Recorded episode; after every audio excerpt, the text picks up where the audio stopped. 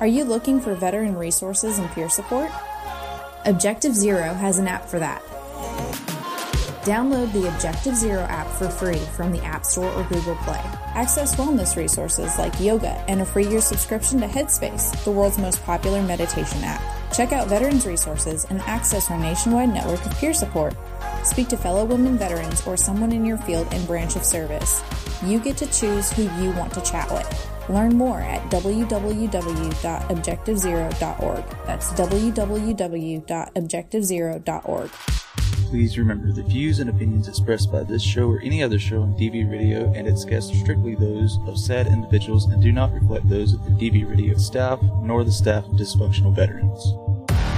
I am the first dick in your ear, Boner Wood, so it's going to be a hard one tonight. Now, God damn it, Bo, that's just not even fair. This is Barracks Talk. This is inside the nut house now. We got Sergeant War Oh, I just broke out of the rubber room, dog. The Bacon Man himself, Oink, You are truly putting the D in the B when it comes to DV radio. Mr. I prefer to be referred to as belly endowed. and don't know where the fuck Google is. I told you it's my computer, it's not me. That's exactly how I feel. We probably had a few too many to drink. You know what I'm saying? 20 bucks is 20 bucks. Can I get a thimble full of Sweet Baby Ray's, please? We don't have it. Saturday's going to be even more entertaining. Oh, we still have the DV radio store for those wondering. Shit's still there. You can buy shit. Mine shit's good, okay? Oh, we haven't even gotten there yet. You fucking got me there already. Love and military barracks talking around this motherfucker. How's your back feeling after that penis reduction? Oh, You're tuned in to WDVR on DVRadio.net. Because this is how it is on DV Radio. That is how it is right here on WDVR DVRadio.net. It's Barracks Talk Live. You're listening to us on that thing they call a podcast, you know, everywhere but Spotify because Spotify hates things that's over 87 minutes. And of course, you know, phone's going to start ringing when I go live because that's how my family works. Anyway, I'm Boner We got, uh, JJ Joaquin Watai. He's, uh, he's doing his thing. Uh, I think he's back. I don't know. He was I'm muted. here. I had okay. to go refill my water. Yeah, his water. This Um, the guest tonight is so important that I'm actually drinking water, not beer. right? Um, we've got Oink up in Alaska. What's happening, folks? Oh, and before I go any further, it's August 27th, 2022. I forgot that. Damn it. The one thing I did forget because I was doing a hundred things at once, which I shouldn't have been doing. Anyway, yes, JJ, uh, is correct. And I got to thank him for getting our guest on tonight. Uh, he is a, uh, wait, wait for it. Wait, wait. I know what it is. Navy Chief Petty Officer. Oh, I didn't Fucking have it written man. down. I didn't have it wri- written down. That's I had to go look for it really fucking quick. The one thing I didn't have written down. Um, and he is the founder of Change Unchained. He is Troy Yusufer. How you doing, brother? I'm doing well. Thank you so much. For, I feel I feel honored that it sounds like you drinking water is like a rare occurrence on a Saturday night, and if Uh-huh. you're doing that for me, like that's like you. That's essentially rolling out the red carpet. So I I'm feeling like Joaquin Phoenix coming to your podcast.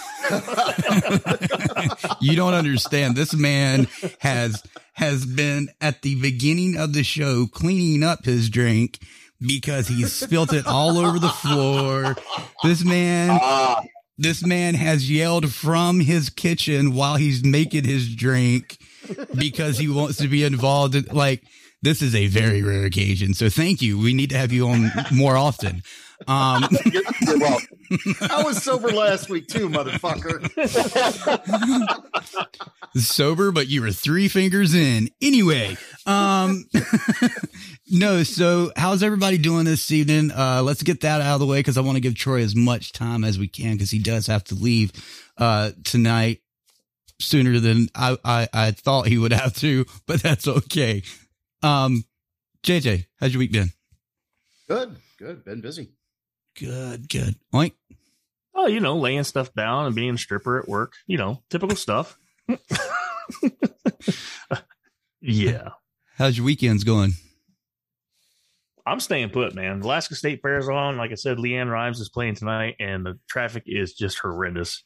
Mean, Well, that's what happens when you have one road going north and one road going south, and that's it. That's those are your options. There is You- no side roads. You, you mean tell me you don't want to go uh, see Miss Rimes and listen to her beautiful voice and see I, I those can do that on golden tape, bro. locks? I, I, I got YouTube. I got, you know, I ain't got to fight traffic.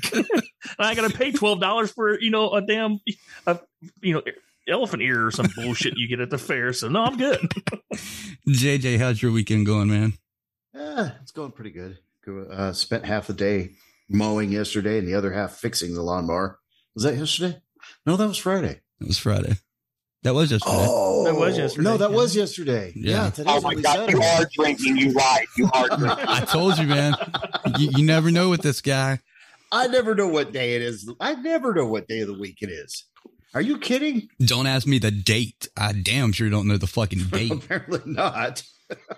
Um, really, really quick. Mayhem's sister's birthday is today. So, Denise, happy birthday out there in Texas. We were told to tell you happy birthday. I don't have happy birthday by Marilyn Monroe to play on hand because he told us right before the show. So I do apologize for that. But happy birthday, Mayhem's sister. I thought Oink and JJ would get in on that, but apparently they're going to be assholes and I'm only going to be the nice one tonight. So happy birthday, Mayhem's sister, Denise. I still ain't saying shit.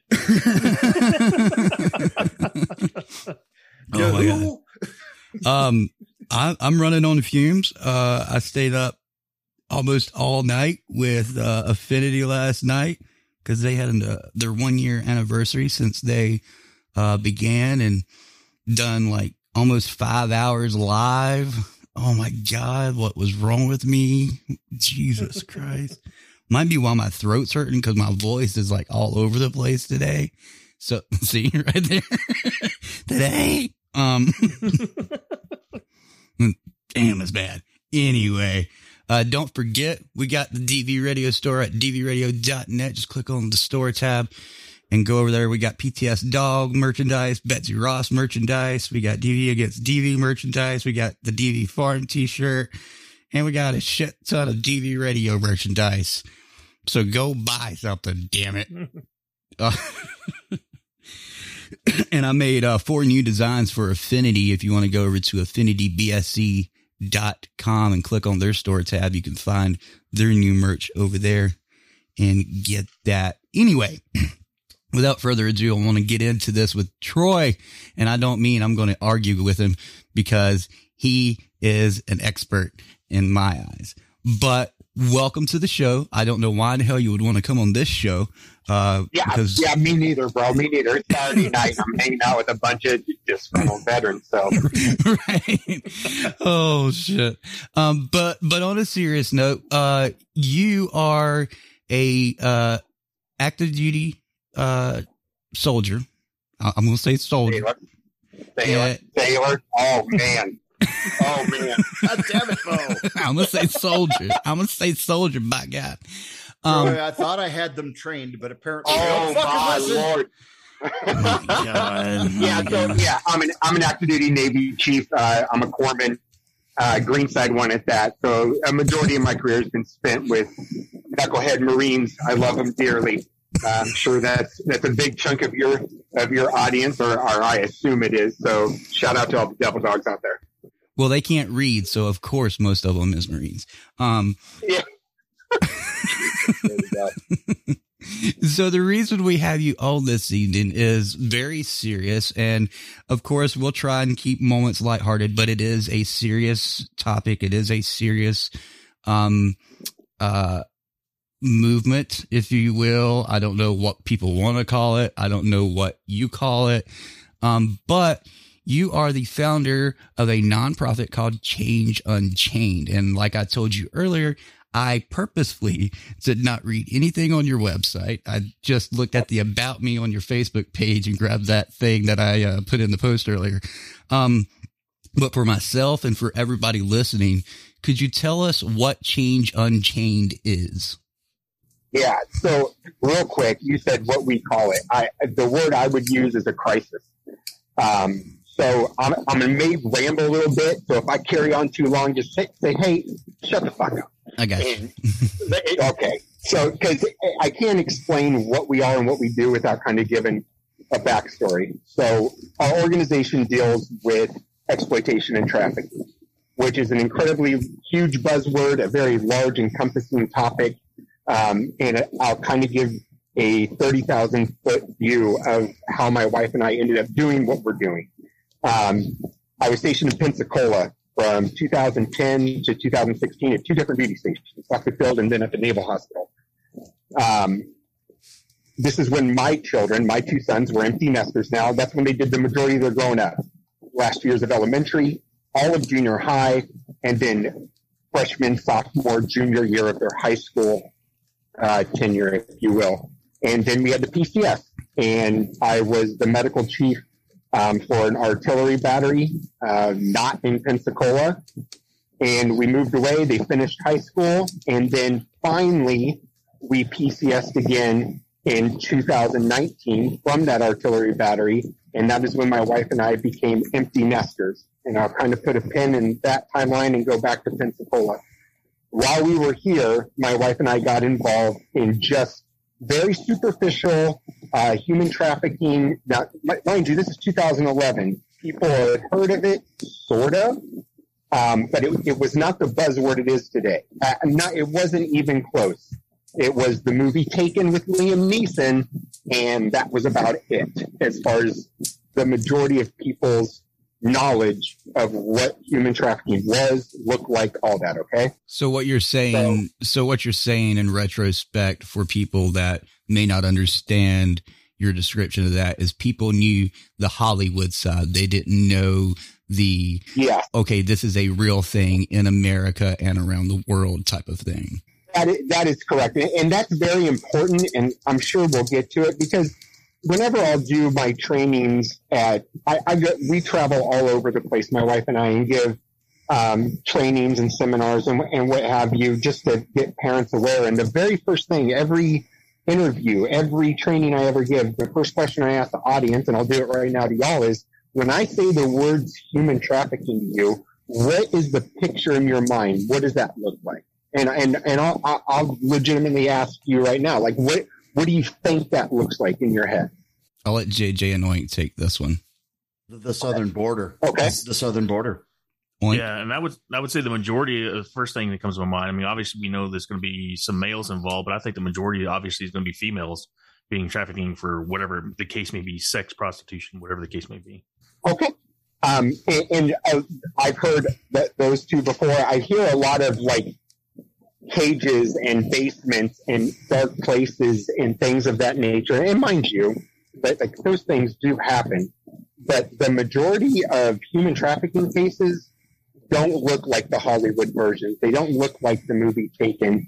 Um, so I'll go back to when I was in Pensacola. We did all this training. My wife and I kind of became the the human trafficking folks in town that would travel around and just give awareness trainings. So that was our level of involvement in our fight against human trafficking. Okay. So that took us to 2016. We PCS, all four of us, my two sons, my wife and I, we go to this artillery battery and we continue doing that type of work, awareness, advocacy, things of that nature.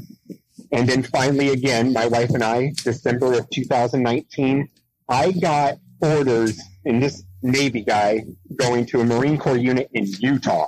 Like, what the hell? Well, that They- sounds like a lot of fun for you. What is a squid doing in the middle of Utah? So, yeah, right. Um, the reason why we chose those orders, it was independent duty. I was the only Navy personnel on this entire base. Uh, and the reason we chose it was because the organization we had been helping and worked with at one time was headquartered out of Utah. So we fast forward to March, and we all know what March 2020 looked like. It's like uh, we don't need to go through that bullshit, right? Oh, definitely not. Yep. And everything shut down. And my, like I said, my wife and I became empty nesters, right? So we're, we're in Utah. My two sons stayed back and at the other place where we had been at the artillery battery. And my, one of my sons calls us and I'm not going to go too far down this rabbit hole. One, um, because it's not my story to tell from his perspective. And two, I will get way too emotional and this will turn into a sappy interview and none of us want. We'll save that for DV against DV. How's that? There, that's fair. That's fair. So my son was calling his mother and I to say goodbye. Um, he had chosen that he did not want to be here anymore. And we were like, what the hell? Like, what the hell is going on? But there is a good ending to this story because it's going to get dark here for a second. Just know that when I put a bow on this, it's good. So we kind of talk him off the ledge. Um, come to find out, when we were stationed in Pensacola prior, which is why I mention it and why I mention the fact that we were people that we were parents that worked in the world of exploitation and trafficking. Um, it happened to my son. This this happened to my kid. Uh, there's a lot of guilt and anguish and pain that goes along with that. And for any parent that thinks, I, I, I'm sure there may be people listening right now, like, how the hell did can that happen? Um, I I assure you that like I wasn't a negligent father. I was incredibly involved. Like I'm I'm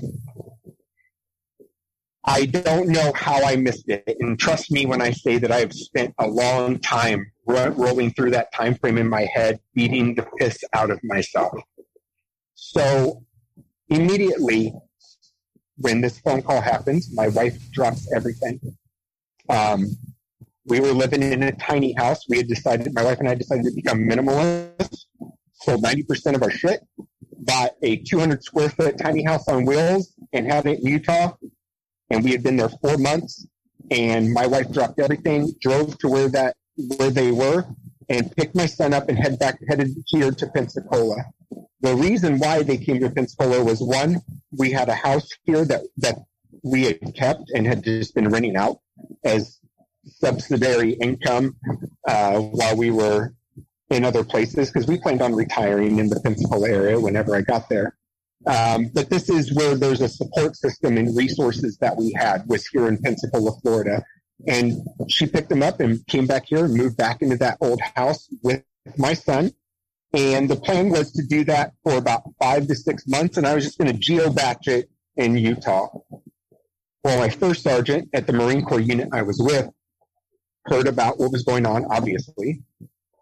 And he's like, have you, have, have you considered applying for HUMS orders? Um, if you're a Marine or Navy personnel listening to this, you're going to know what HUMS orders are. If you're not, I'm going to give a real brief overview. HUMS orders is just an acronym for humanitarian orders. And what it is, is that the Navy and Marines, if you have a family issue that is so tragic, egregious, something that requires your current set of orders to be severed immediately and you to go somewhere else to deal with this matter, you need to apply for them. You need to show the paperwork and proof that this situation is legit and that your presence is required for it to be rectified. And at that time, like PCSs were halted. Like nobody was moving. This is the beginning of that shit. The military was at a full stop. The world was at a full stop. And when I submitted that paperwork, uh, everything got approved in mid-April, and they they sent me back here to Pensacola, and that is how I'm still in this area now, and why I'm currently stationed at NAS Pensacola is because I am on HUMS orders, um, where I am attached to a command. I still have responsibilities and what have you, but the, the Navy is giving me a long enough leash to say, this is your number one priority, your son, your family. Deal with this. And when we get to some check mark in this healing process that we feel that we can bring you back full time and it won't be an issue, we will. So we're now two years into these HUMS orders. I've been here a minute. And we wanted to do more. I told you we had been, up to that point, about seven years, we had been doing advocacy. Um, if you don't know, Pensacola is a huge hub for trafficking, exploitation. You have I 10, we're in the panhandle. Like, there's a lot of shit that goes down in this area. And it just so happens that the single most expert on search and rescue, whether it is missing, exploited, um, kids or adults, that gentleman lives in Pensacola and he's a retired master chief. His name is Brad Dennis. And he happens to be a fantastic friend of mine. And when I came back, he asked my wife and I if we wanted to come on as part of his search and rescue team, which is part of what we do at Change Unchained. And um, there'll be a million questions about that because that's the that's the flashy, sexy part of this world that everybody always has questions about. And I say that not not sexy and just I'm just using an adjective for the sake of using it. Um, but the other aspect of what we do is my wife and I sold the home that we moved back to. It's a 3,500 square foot beautiful home on the beaches of Perdido Key, Florida, our dream home. We sold it in April 2021 and bought 21 acres of raw land. And when I say raw, I mean fucking grass and trees and shrubs, the end.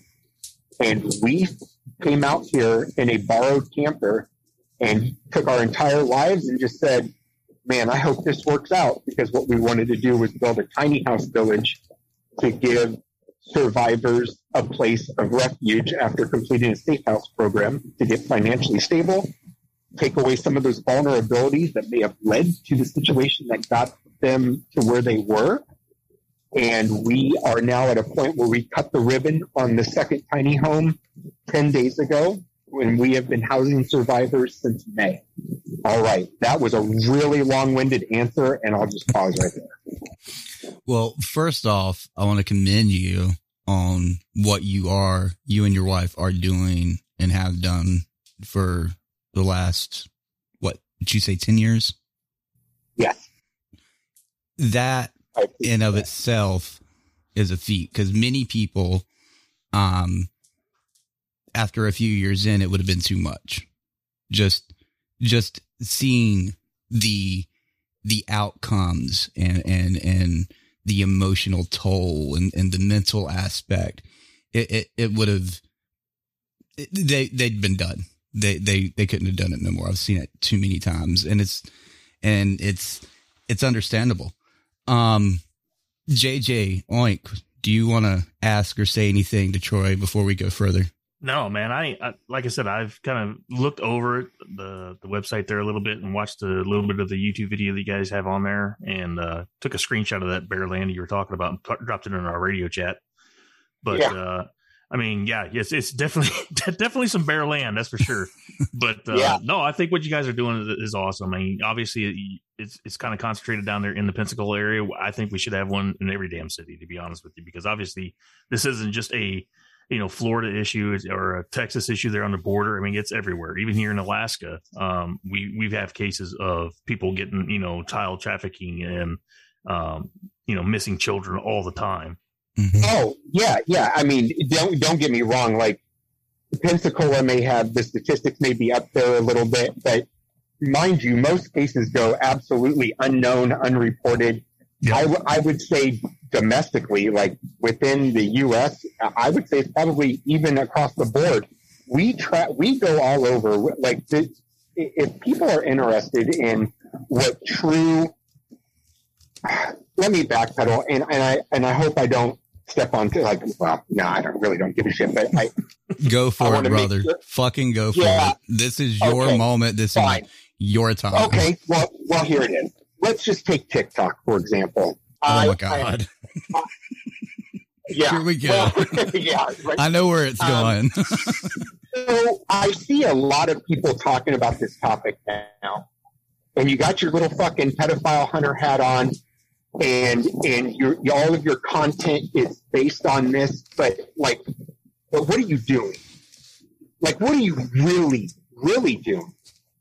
There is so much that needs to be done, and you hit the nail on the head. Like, my uh, we make no bones about it. My wife and I are very transparent what this world looks like. It is dark. We have to go to our own therapy. Like, and and I don't, I, I don't mind saying that whatsoever. It can be very dark, and that is the that's the dirty place that people really don't want to get muddy. Yes, you want to you want to talk about it and and and kind of make it look like you're doing something, but there are so many holes to plug in this sinking ship. Like you can fill a role right now. You're going to have a skill, uh, some time, or monetary, whatever it is. You're going you can fill some sort of void that is tangible and not just clout chasing for clicks, likes, comments, and fucking GoFundMe. Yeah. Like I can't, I can't, I can't do it anymore, man. I can't. The first thing people, when people ask me, how do I get involved and how do I know if they're legitimate? The first thing I say is ask them for their 501c3 because that was so difficult for us to get that you know someone is all the way in and doing things that are making an impact if there is like legitimate paperwork backing up and not just like subscribe to my Patreon to watch me chat with this guy who thinks I'm a 14 year old and I'm going to post this video on YouTube. I get it. Exposing those individuals, it, it's good. It's great. But, but then what? But then what? What, what happens outside of you gaining some followers and subscribers and what have you? And when I came on TikTok a year ago, it's everywhere. Yeah. It's everywhere. Yep. And so we have we have a contact us tab on our, our so our TikTok is kind of taken off. My personal one got kind of it blew up a little bit. And so people will go to our website and they'll hit our contact us tab and they think if they sign up to volunteer that they get to join us on search and rescue missions and that we're repelling out of helicopters and there's flashbangs and we're kicking down doors and we're dragging out predators and we're and we're getting kids out and hooray. And I'm like, number one, you're not coming with us anywhere. That's not how that that's not how that works. But hey, we have a a volunteer tent set up at the Pensacola Ice Flyers game, handing out trifolds to parents with resources about how to safeguard your child's online activity. Oh, uh, yeah, I, I can't do that. Got it. Check. Got it. So you're not you're not in this for the right reasons. You're in this because you want to do the things that you see on TV that you find self fulfilling. Because there's no self fulfillment here, man. Like I'm sitting here right now as we talk. I am sitting in a 50 square foot bedroom that is attached to my 200 square foot tiny home on a 21 acre piece of land where my dinner was the eggs from the chickens that I have out back. Now don't, this isn't me bitching and moaning. I, I personally, I love this lifestyle. Yeah. But, but there's, there's nothing grandiose about being in this world. And we really need people to understand that and to say, I don't give a fuck. I'm going to do something tangible to help these kids that I keep using hashtags about how we need to save them. Right. No one cares about you. No one cares about your hashtags, man. They do uh, a full net zero. Yeah. At the end of the day, yeah, you're you're 110% right. Um, for those just joining us, whether it's Sergeant War Dog or you're tuning in to Barracks Talk now, we're talking with Troy Yusufer of Change Unchained. Um, now, you've done this for 10 years and you've explained that you basically live in a dollhouse, right? Um, yeah, yeah. You've got Ken and, Ken and Barbie in a dollhouse. So we live in a 200 square foot converted low shed that's now a home. That's yep. nice. That's nice, yeah. actually. Oh, it's beautiful inside, yeah. I, I'm going to go off kilter here a little bit.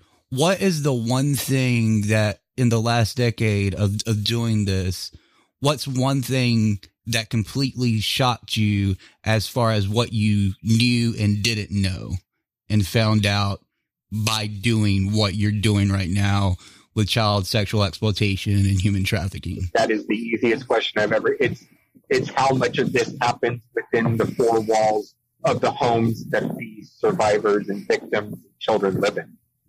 Uh, it, it's not. It's not the conversion van with free candy spray painted on the side.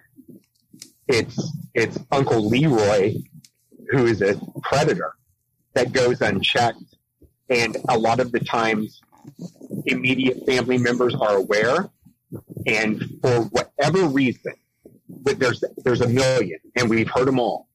Um, it just goes undealt with. Either it's been generation to generation, um, scared, whatever. But that right there, many, many, many of the cases happen within the four walls.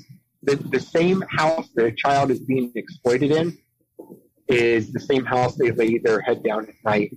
Um, again, this this is not all. I, this is just you asked what was more sh- most shocking that a lot of the cases we found were that. Right.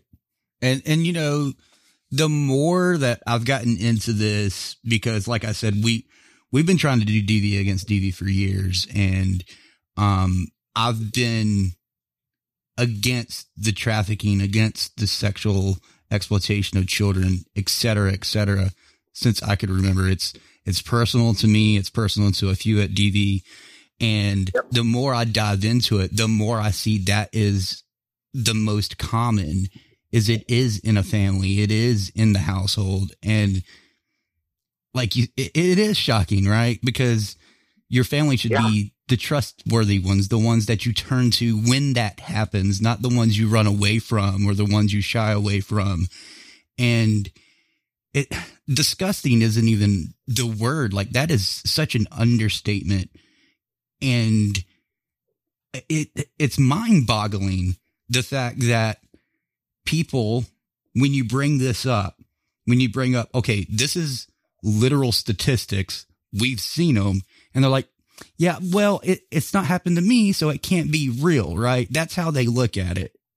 We're not living in a fucking Disney princess movie, right?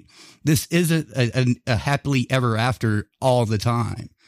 Like, it's reality and people don't want to see it because it's not happening to them. And in fact, it's probably happening next door to the family, right? I mean, That's and that's boy, I, I'm glad you said that because that's another thing is, you know, we get a lot of people at, like, are you going to go? So I told you that we moved to Utah because I was with another organization. I'll, I'm not going to name them, but my role with them was I was on their, their search and rescue team, and theirs was international, Guatemala, Honduras, things of that, right? So I was the medical guy. Um, and people always ask, like, are you going to go back to that? And the and the answer is no. And I don't do that flippantly, or, or I'm not insensitive about what's happening in other countries. But I can throw a rock from where I'm sitting right now and be able to. There's somebody that needs me right here. Yeah. Like I don't have to go far away to help somebody. I will, but the need the need is here. And if you're listening to this, the need is where you're sitting. Mm-hmm. And you don't have to go anywhere. You don't have to fly anywhere. You don't need a fucking passport. You need to open your eyes and be willing to do very thankless, tedious work. Because I think it's important. I say like our organization works hand in hand with law enforcement. We're not we're not some vigilante group. We do the OSINT gathering. We have online chatters. Uh, we do knock and talks and interviews and report writing. And when it comes to the kinetic portion of this, if a case comes to that, that is all done by law enforcement. We have no authority to do anything other than what I told you that we do. So again, it, it's we're not in flak jackets and Kevlar, you know, roaming the streets. It's behind a. It is ninety nine percent behind a computer, gathering intelligence, gathering information, and when we get that intel package put together, whatever detective brought us in on the case, we'll hand that over to them, and they take care of the actual, you know, door kicking, if you will. Right. Before I ask you uh, about a couple of terminologies and the differences in them, um, Yep. I don't think people realize that a lot of it today is happening on social media, is happening online. Could you talk about that for a minute? Love to. I actually have it written here on my little notes of things I make sure I don't forget to bring up. so when when a certain lockdown occurred, uh, there was a 90% increase in predatory uh, cases online. It is, it is, I- I can't give you the exact number. What I know that we deal with here, I would say 99.9% of all cases start on social media. Typically, it starts with a lot of love bombing. It, I'm sure everybody is familiar with that term. Somebody's going to tell a young girl or a young boy how great they are, how wonderful they are, what have you. And immediately the big red flag is they're going to try to take that from Instagram, TikTok, or Facebook Messenger and ask to move it off app onto WhatsApp, Telegram, Signal. Those are the big three. And obviously, for obvious reasons, right? So, quote unquote, encrypted, but yeah, I wouldn't trust that. But um, that that is the biggest red flag is when an individual starts asking someone to move off of a social media app onto a more direct encrypted messenger. And I told you that it had got bumped up 90% um, here within the last, I don't know, six months. Um, we've noticed it e- increase even more, and it's becoming more out in the open. TikTok is a big one. I brought this up again. I, I'll probably bring it up multiple times. If your child is on TikTok, you need to be heavily, heavily, heavily monitoring that activity. Um, not every predator is doing things necessarily in the confines of the DM realm. We see it just blatantly out in the open, grooming children. Why do you think that is? Because I, I know what you're talking about. I've seen it through Eliza Bleu, as I mentioned her earlier, and a few other things that I, I pay attention to and I research and stuff. Why do you think that people are becoming more public with the comments or the suggestions and stuff of, of that nature? tell you what, man, the anonymity, quote unquote, of the internet has people have lost their minds, bro. Um, they, there is a, a sense of Superman syndrome that so many people get because you're behind a keyboard.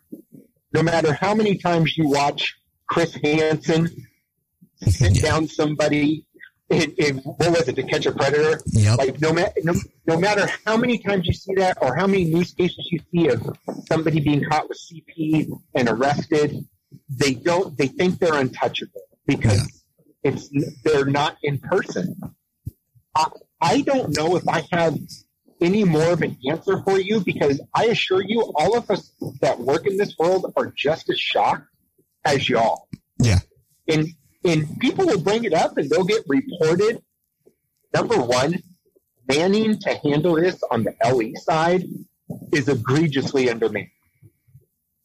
Like egregiously. Yeah, well, I mean, I remember the report that came out just recently about all the exploitation and trafficking going on on Facebook. Facebook was completely aware of it and done absolutely nothing. And it's like, you just told us a few months ago that you were doing something about it, yet nothing has been done since. I, and I wish I had some Socrates type philosophical answer for that. And, and mm-hmm. I, I don't, I don't know.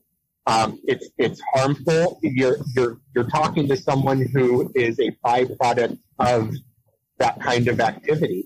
I wasn't the victim, but it, it has, my life has changed completely. And I mean completely in two years.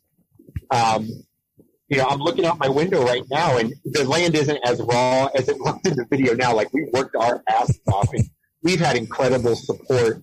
Um, the Marine Corps League has come out with bulldozers and, and land clearing equipment. The grass is growing back and we have a full functional infrastructure down here, uh, with build houses with survivors already.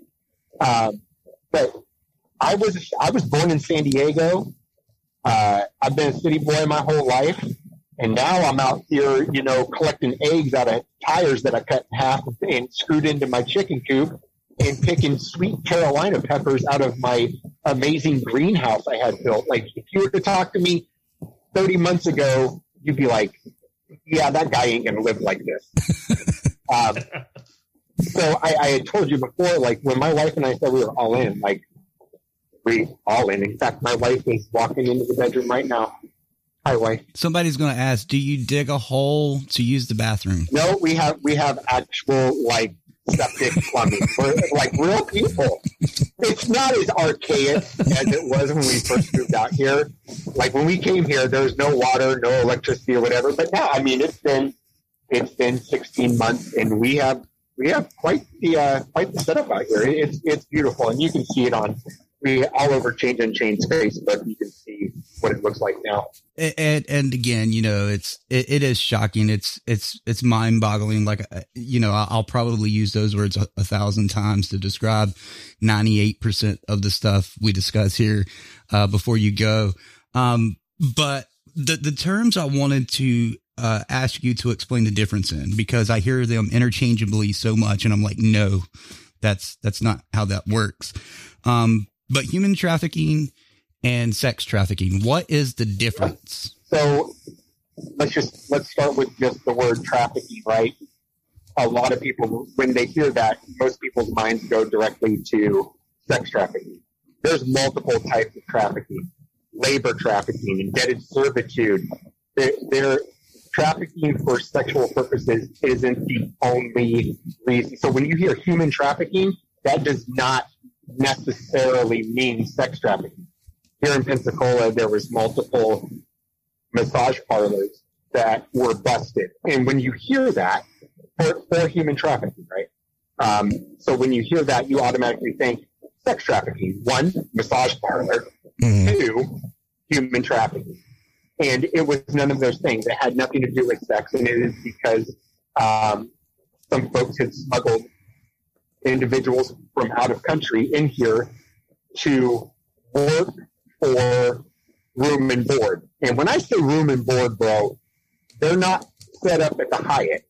Like it's it was all of these ladies, I believe it was eight of them, stuck in a room that was you wouldn't let your cat stay in. You know, and given just the basic nutritional necessity to get them through the day and nothing more and to pay in, in order to pay back the person that brought them here, they were working 12, 14, 16 hour days. And it just didn't end by working in the massage parlor.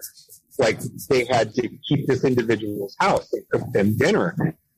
Um, none of this involves sex, at least to our knowledge. So right. that human trafficking is kind of that umbrella term that is all encompassing on all the different types of trafficking. Um, I, I, don't know if like, do you remember G, like GMTs, General Military Trainings? I have no idea if that's across the branches, but in the Navy, every year we have to do these annual trainings called GMTs, and we always had one called TIP. Insert joke here. I got it. Yeah, I got it. So it was called trafficking in persons, and this is from when I, this was a GMT that was mandatory back when I first joined in 2003. Um, and it covered all of those different ones. So I always felt that military personnel kind of had a grasp on that. But it, now that sex trafficking has become so prevalent, it's such a spotlighted topic, it's such a big buzzword everywhere. Whenever anybody says trafficking or human trafficking, they think of sex trafficking. And then to answer your question, sex trafficking obviously that's self-explanatory. That that's the version of trafficking that is dealt with. The individual being trafficked is being done so for sexual. Right. Yeah, like I said, I, I hear it so much. It's interchangeable. It's interchanged, and and it it, it sort of ticks me off because people don't educate themselves, or the the resource they got it from is completely uneducated or unresearched, and it it it, it's There's been a lot of that. Yeah, it's of, it's a yeah, pet peeve of mine. Of sorry, I know. I know Troy's got to go here shortly, but uh, I did want to touch on one subject as well. As a parent and or grandparent here shortly, um, where are some of the places that parents can go to uh, help themselves uh, monitor their children. Oh, I, I'm really glad you brought that up. So what I'm going to do, I'm going to name one here because I could, we could spend five hours with me giving you resources. But you guys were awesome enough to offer that if I sent you information, you would post it. Where were you going to put it on your website? Is that right? So we have uh, three websites, but the place where I'm, I'm going to have them uh, main state at is dysfunctionalveterans.com, and it'll be a whole resource uh, section dedicated to these resources. All right, so let, let me land this plane, and, and so this will be my final my final spiel, and for all of you parents, grandparents, or better yet, just people that give a shit, and they and they care about the vulnerability of of children. Okay, so here it is.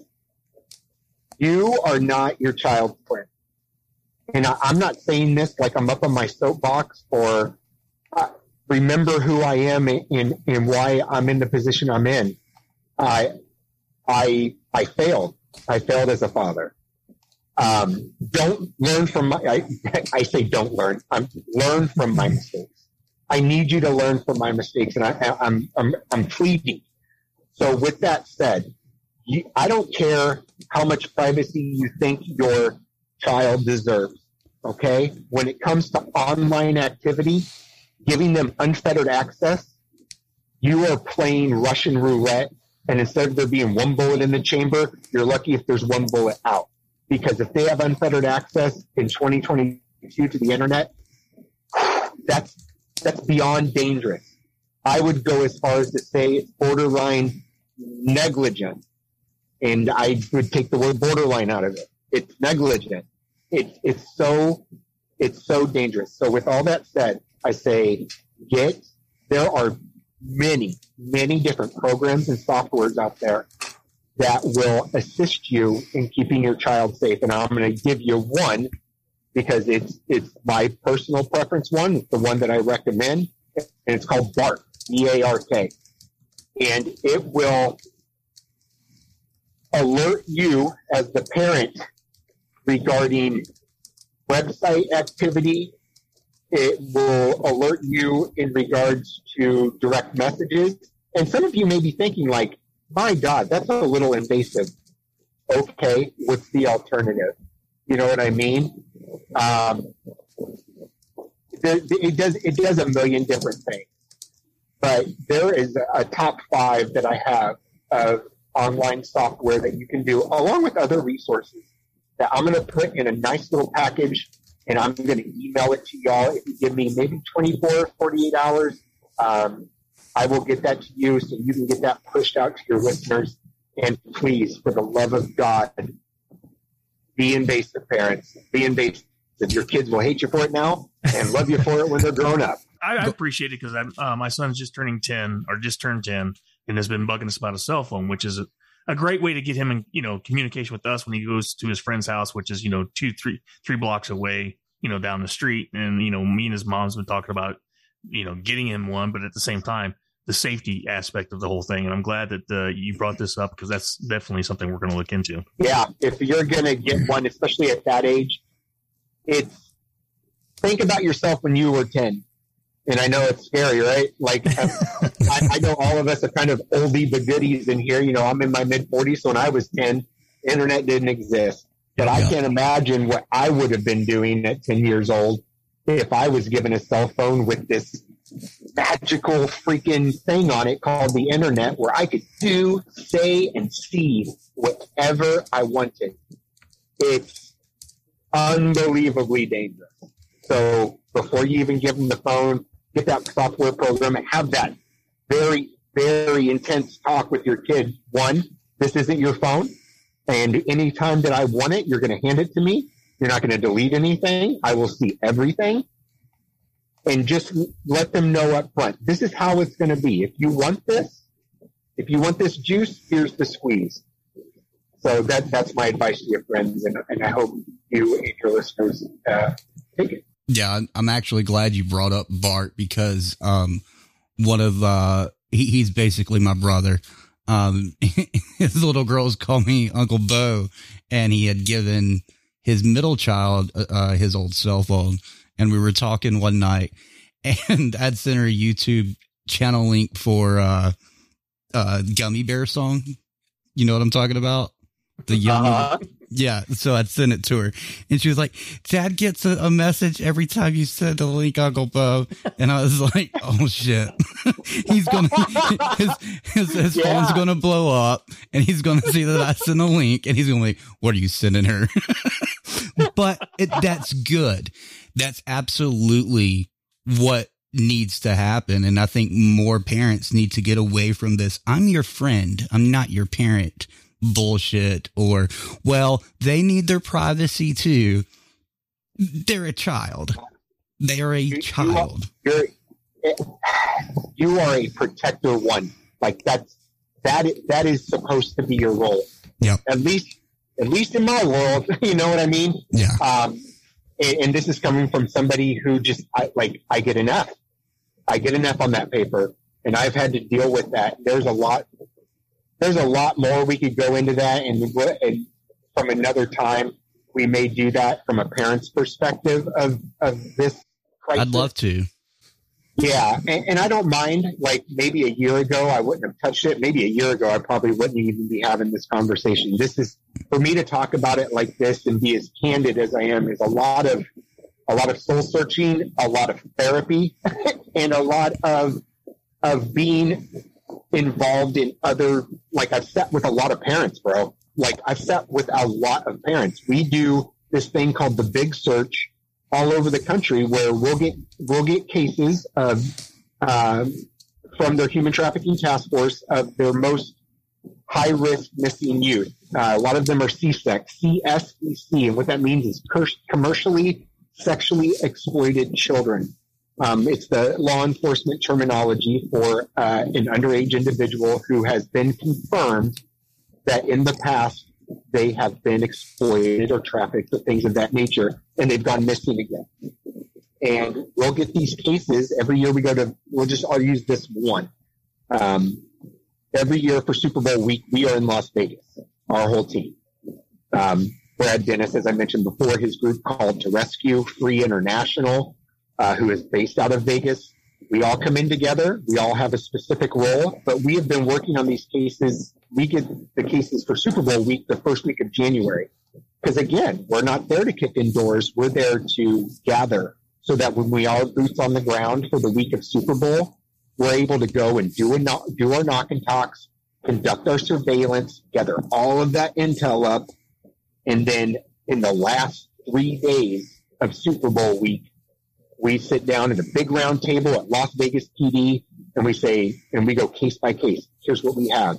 Is there actionable intel? Yes. Awesome. And they go and they roll on that. And this year we had 68 cases that we were working. Um, and we located before we left Las Vegas for Super Bowl week, we had located 45, which is great. Um, but there's another 23 that we didn't, which always just it, it weighs on your mind. Um, let's see, it's 7:53. There's a couple of minutes here. There's one more thing I do want to say. Uh, you've never heard me use the word rescue, even though we are people like you run a house for rescue rescues or you're out doing rescues. I really try to avoid that word um, because it's very there's like a finality to that. Like we go to Las Vegas and we locate a kid. That's great. I never say that we rescued a kid um, because when we locate a kid is kind of when shit really begins. Like because then there's a then what? Because what if it was a familial individual that was doing it? I, just because I find them, I can't send them home. Um, so we we re- I really try to not use the word rescue uh, because the real hard work is the years and years afterwards of therapy and aftercare programs and substance abuse programs because a lot of them get hooked on drugs, whether inadvertently or inadvertently.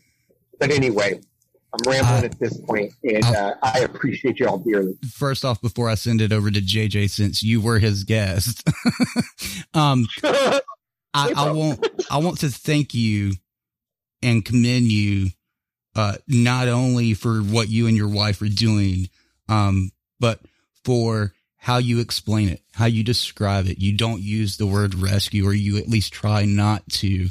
Um, and, and being as candid as you were with the, the person at the, the person of the personal aspect. I'm wanting to say more words than I need to at once tonight. Told you guys I am exhausted. Um, with us, uh, cause I know that's hard. Um, like I said, DV against DV started because it's a personal thing to all of us on one avenue or another. Um, so I want to thank you and commend you on everything you guys are doing, uh, with Change Unchained. Uh, and we didn't mention it earlier, but if you want to find out more about this nonprofit, it's changeunchained.com. Um, I will not publish this episode until Troy sends me all of those links and I get them up on the website. That way you guys and gals and whomever else get those resources as soon as this podcast comes out. Um, but thank you for coming on tonight. I look forward to working with you in the future and having you on DV against DV. And I'm going to shut the hell up because now I'm ranting and I'm going to give it back to JJ and Oink and Sergeant War Dog and let them do their thing with you. I I appreciate that. Thank you very much. Well, all I've got to say is thank you, uh, Troy, for joining us. And um, you know, I've been out for a hot minute, and there are very few people who are still. Uh, if if you're not standing in front of me in the uniform, I'm not going to refer to you by first name. But honestly, Chief, um, you wear the title in the way you wear the uniform and in the way you carry yourself. And so um, I hope you don't find it offensive if I refer to you as, chief, because in my mind, that's something that you have more than earned and uh, deserve to be called, regardless of if you're in uniform or not. So I just wanted to say thank you. Um, your story is uh, eye opening and I think uh, inspiring.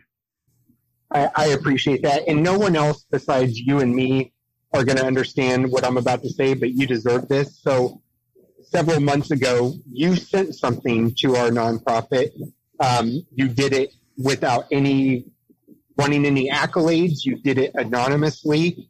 And I want to let you know that this evening, I, I sat down at our little community area down at the tiny house village and ate dinner with one of our survivors at a stain out of uh, one of your handmade uh, bowls that you sent us. So I hope Oh, that means man. something to you. I, and I appreciate the fact that you took the time just to say, "Hey, here's my skill, and here's a hole I can plug." I and that's the shit I was talking about earlier. Like you filled a void for somebody tonight, as small as you may think it is. It wasn't, and I just want to tell you that I appreciate you. Well, thank you. And I'm and and I meant it when I said they take that with them. You let me know. I'll send another. Well, guess what, brother? I need about four more. Okay. I'm on it. I'm on it. Oink. No, I think I've, uh, I've already mentioned it. Like I said, I appreciate what you and your wife are doing together as a team. I mean, obviously, none of us can do it alone. I mean, I, I've been married to the same woman for now for over 28 years, who I also served in the military with. So I know I could never do anything alone without her help. So uh, I'm glad that she's there for you and that you guys are doing this together because you guys are making a difference in the change and uh, you know continue on Bring her, bring keep her doing on it. next time. Bring her on next time. Yeah, definitely. No, she's at the fair right now. I can't I can't control that. I mean, Not she likes your spending wife, money. his. Yeah, not yours. Jesus. Come say, I get my on. wife Talk to Mrs. Oink. So we know so what she's going to say? We put up with you all the time. That's true. he was actually going to hop on, but something came up just related to some individual staying down at the village. So that didn't happen, but I know she would love to. And I think it's important that you get her perspective because you're right. I've been married to her 25 years and there ain't no way that I'm doing what I'm doing without having her out here because I'm a fucking mess. I knew it. I knew it. worry, I know you've got to leave Troy, but I do want to say that aside from this part of your story, you've got a pretty amazing fucking story. And it would be great to talk about how you came about joining the Navy in the first place, because that story is a really cool story. I, I'm Yeah. sorry, it's a great story. Yeah, I, I, I would be happy to do that. We we were that that's a whole episode in itself, and just we can preface that with saying that that Chief used to be Fat Boy Troy in a massive, massive way. And uh, 300, 330 pound Troy after 9 11 decided to drop 140 pounds and enlist within six months. So that's kind of that, that's that's kind of the gist, and we can go through that at another time for sure. So I can tell everybody and be safe to say the next episode of Barracks Talk with you will be titled Fat Boy Troy. Fantastic. if you do that, I'll punch you in the face. you know what, Bo? It don't matter that you're in a wheelchair. He'll punch your ass. My God, it's like being in, in junior high again. Lord. Really quick. I appreciate. Yes, go ahead. Just really quick, Sergeant War Dog. I know you came in late, but do you want to say anything to Troy really quick? Oh, of course. Uh, you are my action figure, bro, and I mean that literally. Uh, this subject pisses me off, but when it comes down to effective action, I have none. I have you. And I thank you, bro. Salute. I appreciate that. I appreciate that a lot. Actions over words, fellas. You have a great evening. You too, Troy. Thank you so much for coming on. We look forward to having you on DV against DV and another Barracks Talk very soon. You've got an open ended invite. Just let us know, brother. Yes, sir. So that was Troy Yus- Yusufer of changeunchained.com. Uh, we will have all the links to that in the podcast description as well as the resources when he sends those over to us. And like I said, I will not release this podcast until he sends those to me and I get those up on the website because I want you all to be able to have those resources as soon as you hear them mentioned. So when this podcast comes out, that means those resources are up on dysfunctionalveterans.com. I have a link to them from DV Farm and DV Radio, and we'll have them on our um, card link where, you know, we have all of our shit in one special place. Uh, and you can just click on it and go over there and, and get all that. But yeah, there is no way we could have got down to every little facet of what Change Unchained does and the backstories and the outcomes and et cetera, et cetera, et cetera in, in, in a few minutes. There, there's just absolutely no way. Yeah, that's that's a week's worth of shows easily. Yeah, and and I'm so He's glad got, uh, he's. I mean, he's just got so much going on.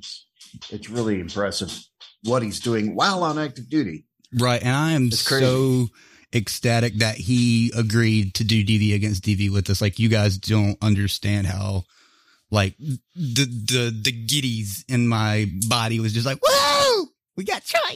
Um, all, all, the little munchkins came to life. Um, so I, I definitely uh, am looking forward to that and, and hopefully his, his stuff and Eliza's and, um, the few, the emails that we've got and the one, uh, past host that we've had, uh, that wants to tell his story. Hopefully that'll be enough to get us started very soon. Um, Jesus, uh, there was so much I wanted to talk to him about, and I hate that we just did not have the time, you know? Yeah, I mean that when you get somebody that's that interesting that has that many stories that you know you could tell just time and time again, and it's kind of hard to conceal it down into even a two hour show. If You know what I'm saying? So, uh, like you said, I'm just of glad we had the chance to get him on.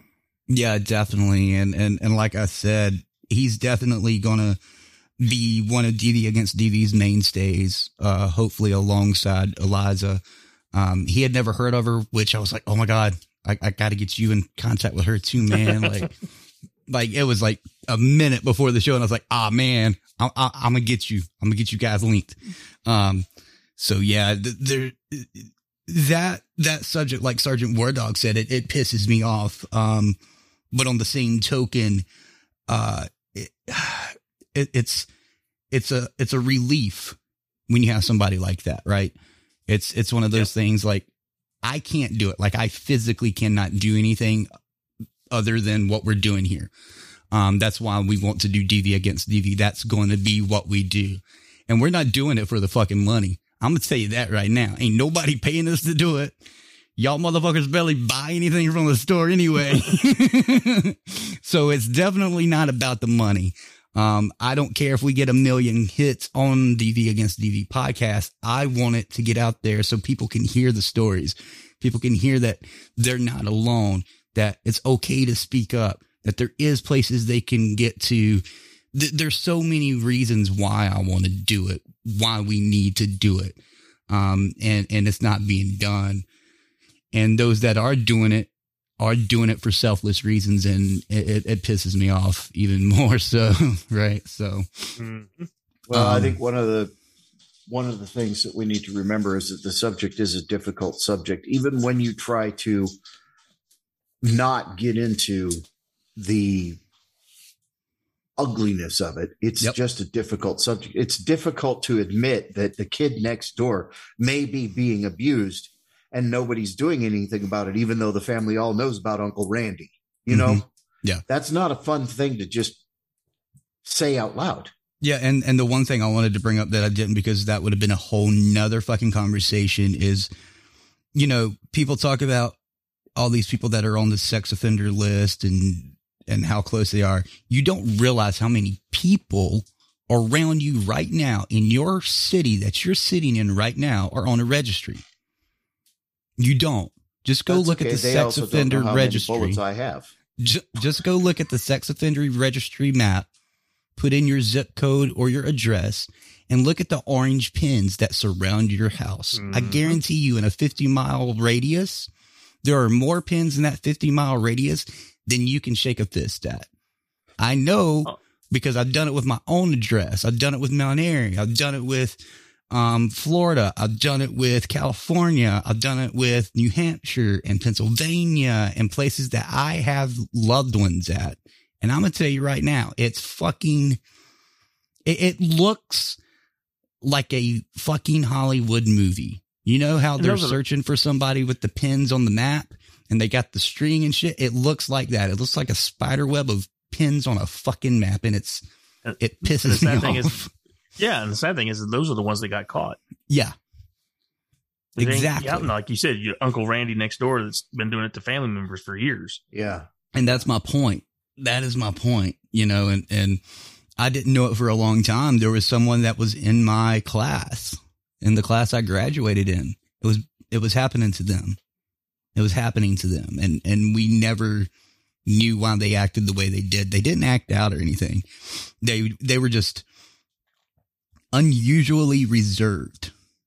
Mm. You know what I mean? There was very few Yep. people they would talk to. They, they, when they went through the hallway, they moved with a fucking purpose. And it was not becoming of a teenager, right? In a high school or anything. And it was like, man, that's weird. I found out a few years later why.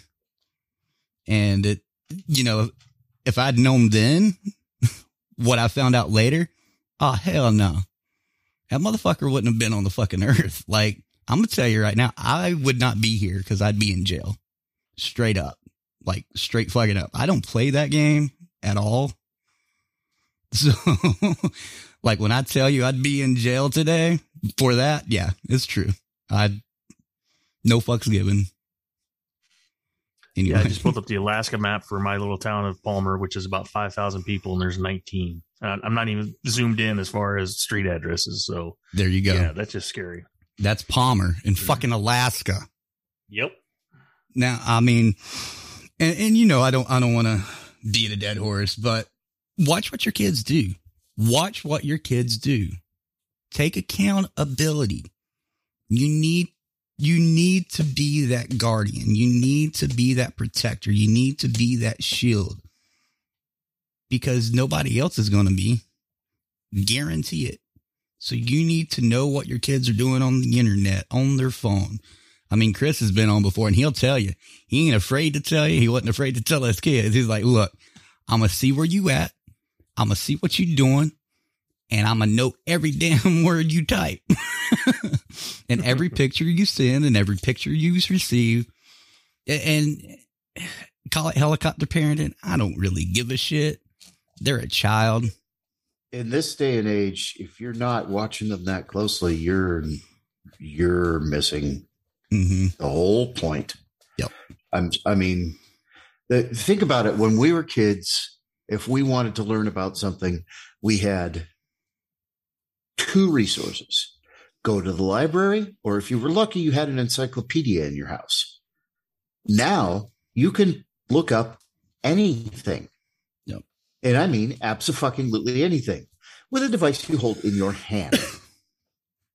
and that goes two directions because people looking for young children Mhm. have complete access. I mean, it's just, I mean, that's just not, it's disturbing how, I mean, yeah. So we have this incredible amount of information at our fingertips all the time. It's wonderful at the same time, although the majority of people are not bad, there are enough evil people, and that is, it is truly just evil. There are enough evil people out there uh, to take advantage of it. Yeah, and and before anybody asks why we didn't ask him certain questions related uh uh to politics and stuff, if you don't know why, I'm not going to tell you. You're a dumbass if you can't figure that out. Um, Yeah. But there will be shows, maybe with him in the future, but definitely with DV against DV, where we dive into the the, the politics and and the religions and and bullshit like that. Um, one thing that's really pissing me off with this uh, uh, today, um, pedophiles are pedophiles. You can name them whatever the fuck you want, but the biggest thing is minor attracted persons. Uh, don't. And I'm gonna tell you mm-hmm. right now, God you, you, damn it. you you can sugarcoat it all the fuck you want, and you can say it's it's it's a brain disease or it's a mental. Go fuck yourself right now. Pedophile is a pedophile is a pedophile is a pedophile. There's no two ways about it. Simple as that. So before those that's listening, because I know we've got them, I've seen them, and I've banned them. But if you're listening and, and you throw that shit at me, you're done. Trust me, I can make it happen. There's no more listening to DV radio for your ass. You will not have access to it at all. I promise you. I promise. So don't fucking start that bullshit. I'm going to tell you right now. don't. Don't fucking play those games because that's not what this is about. I do want to give a huge shout out to Betsy. She came in. She just left, I think. How Betsy? Uh, that was Betsy Ross, author of the flight, uh, flight fight series. Fuck. I told you, man, I am fucking beat. I'm exhausted. I won't go to sleep tonight. Um, we got a listener up in Washington State, Michigan, and I bet the one in Kokomo is Mayhem. Kokomo.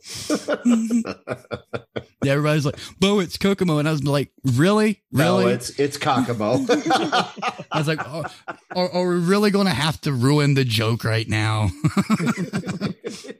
but no, uh, I, I, I can't thank, uh, Chief enough, honestly. And, and, you know, hi- hi- him and his wife, that's to do this 10 years, man. Holy fuck, you know? yeah, I, you know, he's he alluded to having to do a lot of his own therapy, and I'm just like, yeah. you've been in this world for 10 years. You have got to have just, I mean, just thinking about just reading some of the news stories as dumbed down as they are, it's like, Jesus fucking holy Yeah. fuck, Yeah. you know? Yeah. But to, to actually be part of helping find these poor people and, and wow. I'm just not, I'm not comparing the severity of it, uh, but having done the modding on the big 2 million follower DV page and having to do the quote unquote suicide watch, um, I know the toll that took on me and, and all of us mods. I can, I can't even begin. I can't even fucking begin to imagine what him and his wife and anybody that works with him how Yeah. that emotionally, mentally, and physically has bothered their bodies over the years, especially 10 years. I mean, we've done this. I've done this since 2015. He's done the, the child sexual exploitation and the human trafficking for a decade. Like, holy fuck, you know, like, fuck. Yeah. I mean, there's Yeah, there's no way to to describe it, and and I'm not going to. I, I, I, before people say, "Why didn't you ask him this?" and "Why didn't you ask him that?" Because in the future, I'm not going to do it either. But um, I'm not going to pressure him to talk about things. It's, it's just not going to happen. If he wants to talk about it, I think JJ Lincoln Wordall can agree. He's going to talk about it. There's no use in, yeah, in he's definitely buttons. got a, the kind of candor where if it's something that he, that he, he feels needs to be brought up, he's and he's obviously got the experiences that he can just bring it up and discuss it in a frank manner, and we're, we're just all going to shut the fuck up and listen. Yeah. You know what I'm saying? That's exactly knows, exactly 'cause he's out why I was- walking the walk. That's exactly why I was trying my damnedest not to, to butt in on anything he was saying because it needed to be said. It needed to come from him. We didn't need to interject, you know. Yeah. Um, and I know right before the show, he's like, anytime that I start ranting, just jump in. And I'm like, okay, guy. No, that's what we Yeah. need to hear. yeah. That's why Yeah. you're here, bro. Like, I, I, I, I see where you're coming from, bro, but no. you're not JJ tonight. Um, but no, it's that, that I want more shows like that. That's, that's what I got into this for to, to help people. And, and sh- it's stuff like that. It's guests like that. It's the things we talk about, whether it's War Dog or JJ or Oink or Betsy or myself or Mayhem or Mirs P or whomever. It's those things that we talk about that we bring up, um, that helps you, the listeners. And, and, you know, we had somebody the other day, uh, tweet out, you're my heroes. And, and I'm like, look, look, guy, um, we appreciate hearing those things, but at the end of the day, we're not heroes because we're just as fucked up as you motherfuckers. I'm gonna tell you that right now. Um, we do this for you to help you as much as it is helping us. It's to get you the resources. It's to give you the helping hand. Um, we're not millionaires. We can't make Betsy millionaire. We can't make JJ a millionaire. but God, I wish. but at the end of the day, if you're able to come out on the other side a more enlightened, a more educated, a more uh a a better person, resourceful wise, then we done our job. And and just seeing the the the feedback we get from you, it's it's the pay it's a paycheck enough for me, honestly. As long as we can keep the lights on for DV radio, that's all I care about. You know, they, they, preach about that networking thing and that whole TAPS class when you get out of the military. And that's exactly what this is all about, you know, making those Mhm. connections to those organizations that are going to help our brothers and sisters, you know, and that's, that's one thing that we, that, that, like you said, that we, you know, we take, I, I guess, pride in. I don't want to call it pride, but that's the one thing that we, you know, the, that's our paycheck. You know what I mean? As long as we have somebody that we can help out, that that's our paycheck. there's there's organizations and there's companies that still talk about us and there's organizations and companies that don't utter a word about us unless we interact with them first and and some of them objective zero being one of them and look at where they're at today and they talk about us all the time and i'm like man i can't pay you enough to you know what i mean? They're like no no no no no no. You got us started. And we're like yeah but you you made it. You you done it. It was you. Right? So thank you the listeners. Thank you the organizations the nonprofits the companies that want to come here and help the listeners with whatever it is that you got to talk about whatever product it is i don't care what it is thank you guys betsy jj war dog uh who else sells products A bar soap company. there you go uh Uh, Southern You Vet bar Sweets. coffee. Southern Bet Southern Sweets, Eubora, Mike Gordia. Uh, the list goes on. dude, there's so many. Like, I can't, I can't like sit here long enough and think. Um, and I'm exhausted. I've said it like 15 times, but it doesn't matter. Bo's still Bo. Um, they're like, are you not exhausted ever? Um, but yeah, so thank all of you, the listeners and the guests, honestly. Um, and at this point, if you don't know, Betsy is a part of the family. She is the DV Radio family just as much as War Dog and JJ and Oink and Nevermore and everybody else. So yeah, that's why her shit's on the store and you need to go buy it along with JJ's. Buy my shit. I, I think poor Betsy, I think I think every time she gets excited about something, I'm like, look, don't get overly excited. Oh my God. Love her to death. I sell books, she said.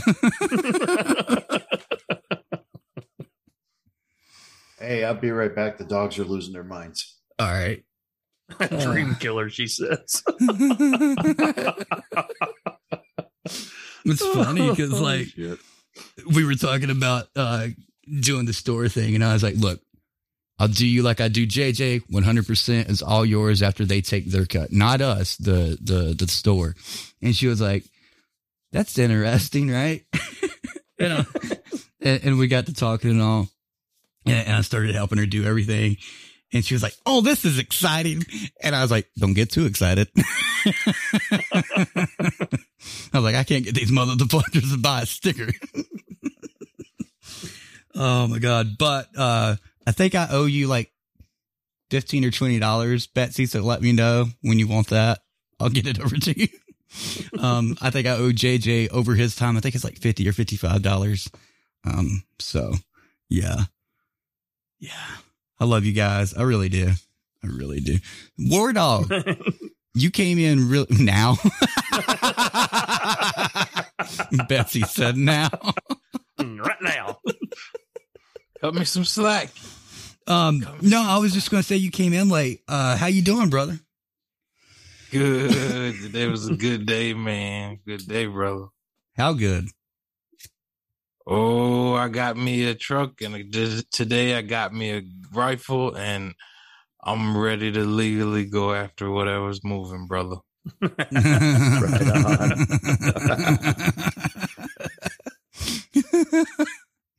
oh my god. Shit. So uh how was your week, Mr. War Dog? Pretty good, man. Like I said, I was uh I was hyped and stoked. I'm you know, I'm going over my uh going over all my hunting gear just like you know, we were doing a stand down in the military, you know, like we were checking on, you know, checking on things or uh I'm sorry, inspecting all of our things. So I've been just inspecting my gear, seeing what I need to replace, uh thinking about how I want to uh try to record for the first time this year, like self-recording. Uh, the the scope that I have is going to be self-recording the shot, and then I'll you know be having my GoPros as best I can around. And uh, I really want to try to push for a professional uh, camcorder though this year. Um, I heard that because yeah, there are many uh, guys that hunt and they self-record with professional cameras. So I want to get on that level, man. But uh, first, I need to start stacking some hogs. I need to get my numbers up. I need to get a body count happening. So um, yeah, there's that, and then um, I'm gonna. I have a little campaign for eradication, man. I'm just gonna go up and like offer my services. Like, hi, I'm Smitty from the Psych Ward Gang. Uh, can I help you with any hogs? If you got hogs, I got guns and bullets. What's up? you know?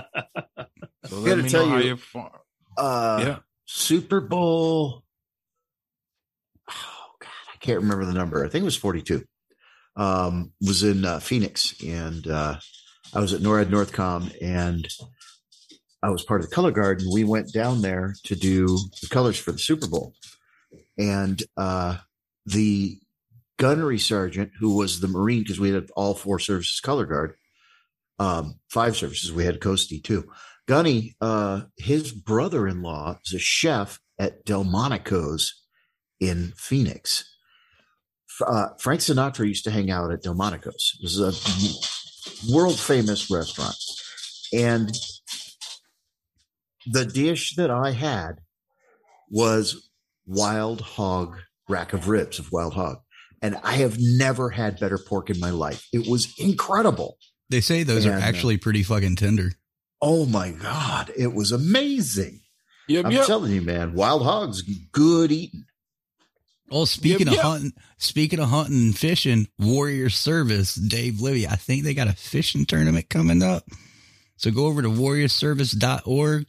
Uh, I think they revamped their website and everything. So go over there and get in on that if you're able to. I think it's a limited amount. Um, but yeah, they got a lot of stuff going on constantly throughout the year across the United States. Um, I think he's trying to uh, get some stuff out of country as well. And let me tell you, we need to get Dave back on the show. Hells yeah. Miss old dude. I ain't talked to him in a minute. I need to catch up with him, but he's been real busy out of country and, and stuff. One chapter a year.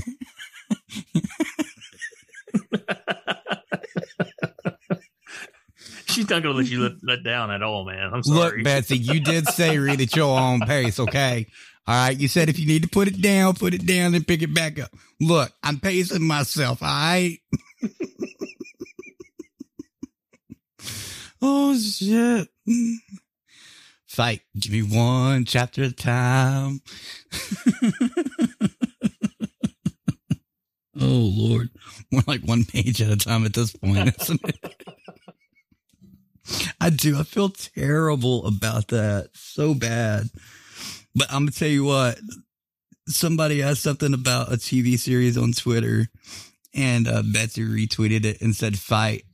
And then, of course, I took All Scars Aren't Visible and I was like, just wait. Cause me and her have, have talked about, um, uh, collaborating fight into All Scars Aren't Visible and, and working that into it.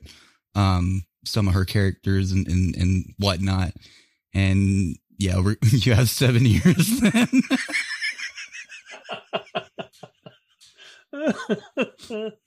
if if I go by chapters, I have seven years. If I go by pages, I have what ninety six. um, but yeah. Anyway, she's given me hell because I've not read the entirety of the first fight book, and I feel absolutely fucking horrible. because I buy it for everybody else, and they're like, "Oh my god, Bo, it's such a good book." and I'm like, "Go leave a fucking review, then. Don't tell me." and they're like, "Okay," and none of them have left a review yet, and it really pisses me off.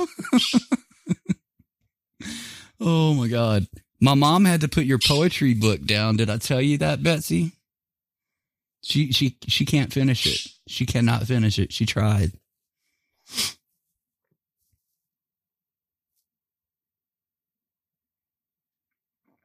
Dead, Dead air. Dead Oh, did we all hear that? Hot mic. We got a hot mic too. Uh oh. Nevermore's chasing dogs around the house, arguing with them because they're all ornery and spoiled. Yeah, Betsy. She came in my room after I'd given her uh, that book, and and she went, "I don't think I can finish this book." And I was like, "What?" And she's like, "I don't think I can finish it." And I was like, "What do you mean?" Was like, "The one by Betsy, the one I just gave you, the poem." She's like, "Yeah." And I was like, "What's wrong with it?" And she was like, "I just I can't, Bo. I can't." And then I read some of the pages in it, and I was like, Oh, I see. Because I didn't read the book before I gave it to her. I just gave it to her. I was like, here is uh, Betsy's poems. And uh, she went, oh, okay. And she, she was real excited about it because she loves the fight series. Um, and uh, she started reading it and she came back in here not even five minutes later. And she, I could tell she'd been crying. So. Yeah, Betsy knows how to get them.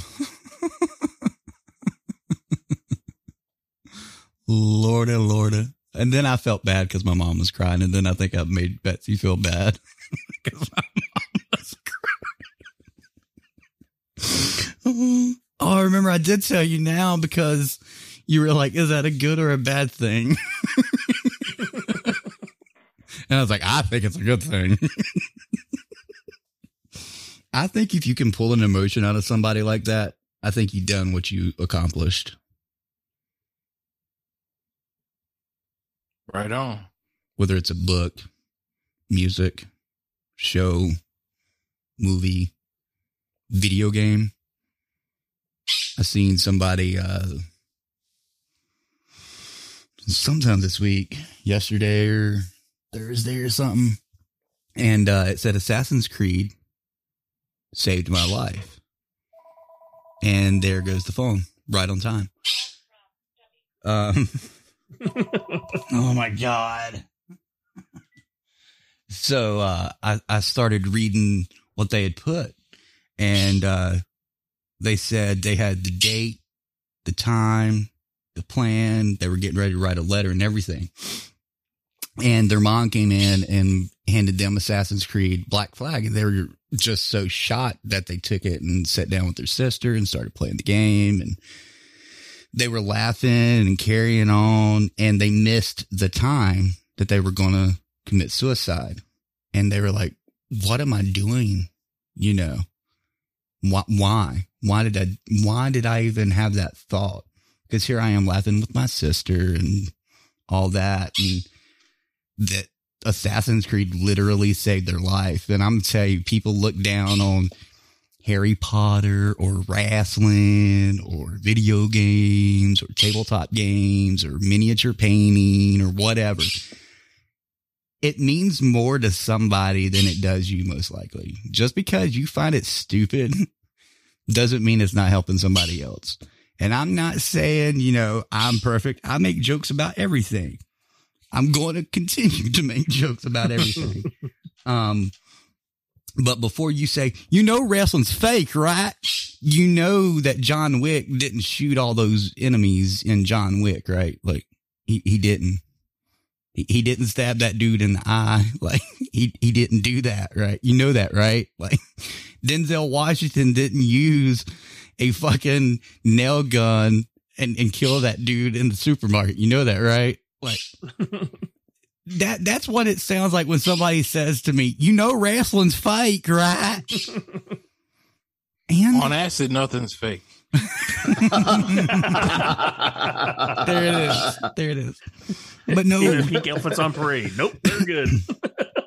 but no, every medium of art is someone's lifeline. Essentially, it, it really is. Um, there are songs that touch me, and I'm just like, I can't do it. I can't listen to sitting at a bar. You know that song? Oh, I can't listen to the song. I can't. I cannot. I can't. I've got it on my playlist. I skip it every hmm. time it starts. As soon as I hear the the, the glasses clink, the bottles and glasses clink, I, I hit fast forward. I can't. I can't. Can't do it. Can't do it. Can't do it. Won't do it. but anyway, Hey, Mac- you know what? One day, I'm sorry. no, go ahead. Yeah, one day we got to talk about how important it is for a veteran to have his or her playlist in check and on point. You know what I mean? The, the music that really helps you get through the day or get through, you know, those difficult moments. We got to talk about how music helped us all survive. You know, even we were in country, man. How like music is that great motivator, right? Oh, I don't know Right. if you want to see my playlist. It's over forty hours. That's that's what I'm saying. Of like uh, dysfunctional veterans have to have their just my- playlists in check, bro. That's my that's my main playlist. That's not you know my other. I got all kinds, man. just Man, I got everything. I've got everything from blues playlist, rock classics, trance, like the original trance, not this stupid shit today. Um, rando relaxing. I don't even know what's in that one. What the fuck's in that one? Wow, wow. There's a lot of shit in that one that I didn't know was in there. I've not listened to that one in a minute. Like, yeah, I feel you though. I feel you 100%. I was just going to say though, Mag 44, are you new? Cause I don't remember that name. First time listener. First time chatter. listener, first time caller. yeah. we have new faces in the church. Please stand.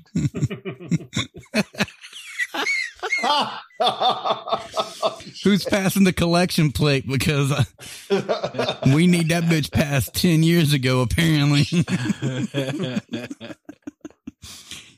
y'all, y'all That's what's poll. I'm, I'm gonna do like that pastor done the other day. Y'all poll. That's why I ain't got a Gucci watch. Y'all poll. Did y'all see that going around? I don't even know what type saw- of watch yeah. it was. It was like a twenty thousand dollar watch or shit. That's why y'all ain't got me a watch. Y'all po. And I was like, what? Yeah. That guy obviously missed a big part of the book that he's supposed to be. Uh, I don't know if that was real or if that was a setup or what, but I can see somebody doing that. That's the sad part. First time in while in a while listening to you guys. Well, welcome back, old guy, Mag forty four.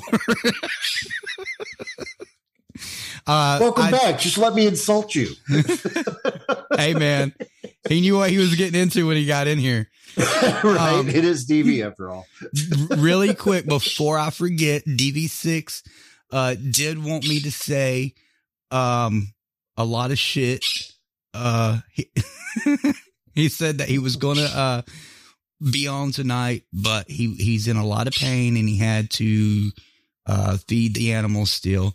Um but uh he wants to tell everybody, hey, and he's still alive. That's the gist of that. And I had I'm to not read dead yet. I basically had to read over that like three times to make sure I said it without fucking it up. Um, while I was talking, that's really fucking hard.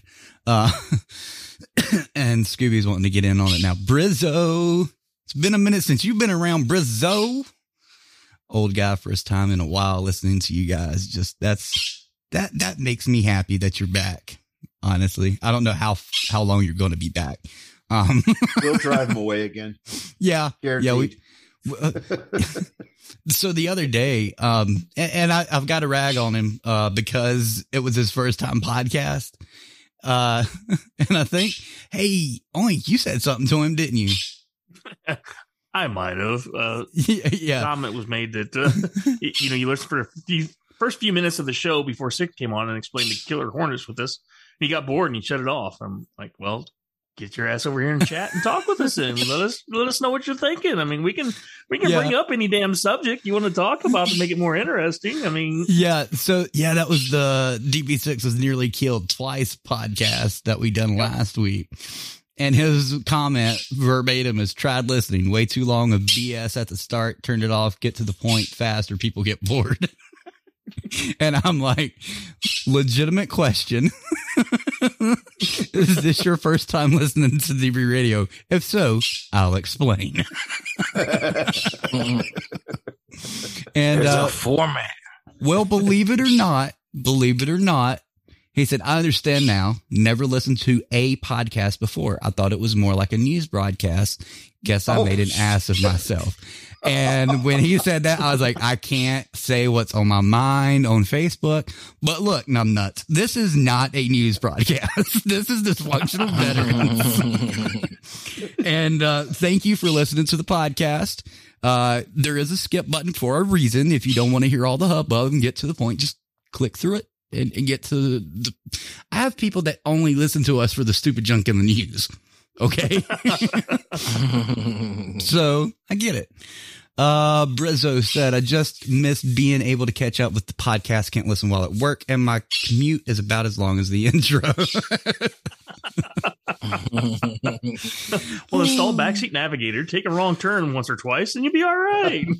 well, I'm I'm going to tell you what, Brizzo, like uh, Mister um, Mike over here on on the on the post that had never listened to a podcast before. Skip it, motherfucker. Skip it.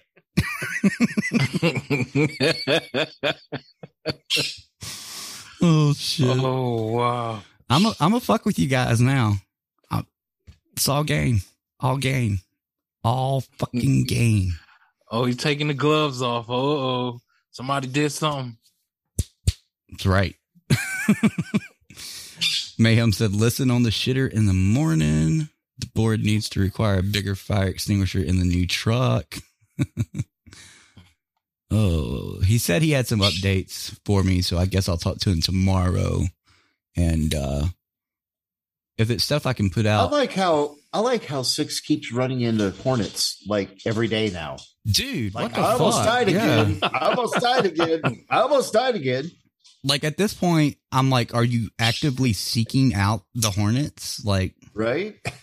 It's like he's It's time to get a suit. It's time to get a hornet suit, dog. he ain't got a metal detector. He's got a hornet detector. He's got something.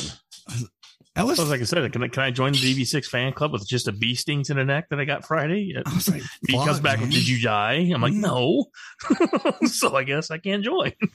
It's like, wow. Ooh, somebody out Look, there if wants you haven't donate. gone into a coma at least once, then no, you, you're out. You're not part of the. You're not part of the good uh, big boys club. I'm sorry, man. It's just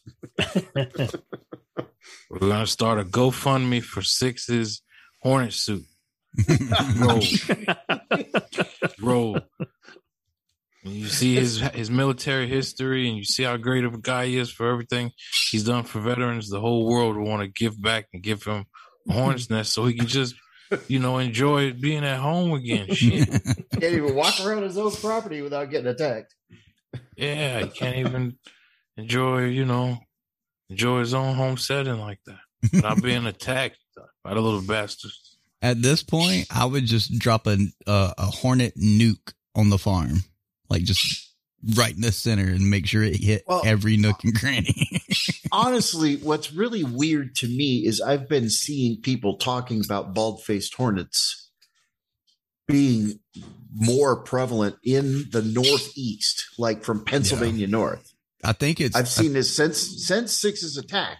yeah, I think it's and the maybe- climate, honestly.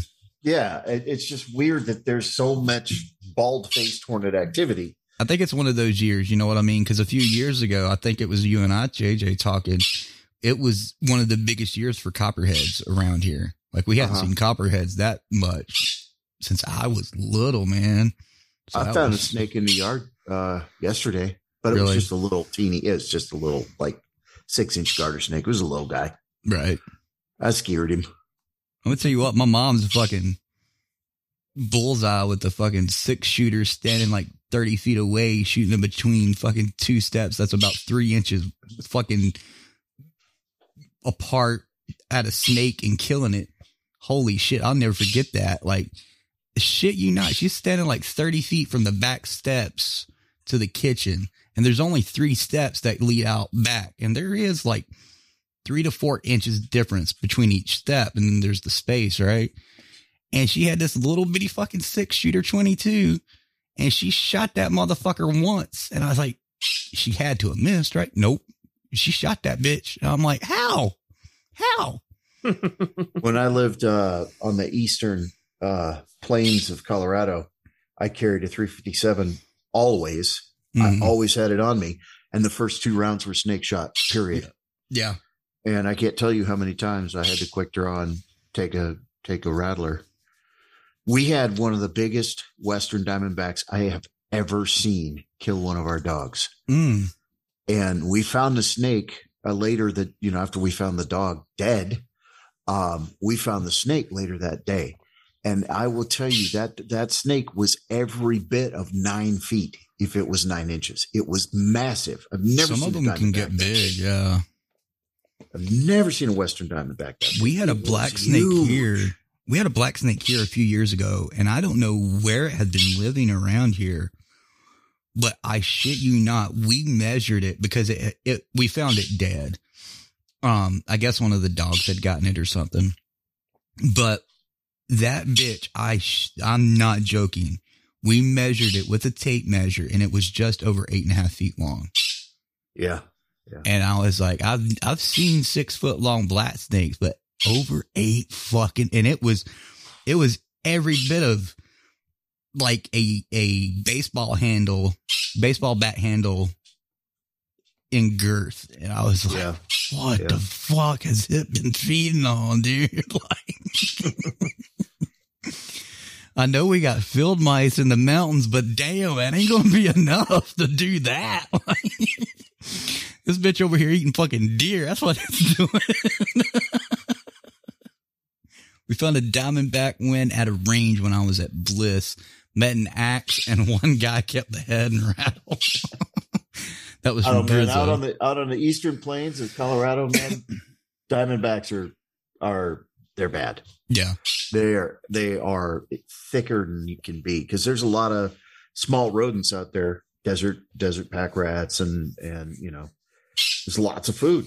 So Yeah, there's the a rattlers are, are really really prevalent out there.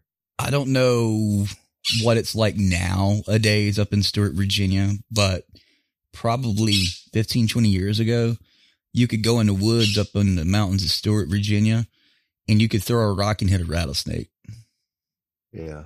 And I was like, damn, that's in I had, Virginia. um, I, I was for for a period of time looking for looking to buy property out there in Colorado, and uh, the realtor was telling us about a property again out on the Eastern Plains, and she had uh, pulled into the property in the driveway, opened her car door, and the entire surroundings started rattling.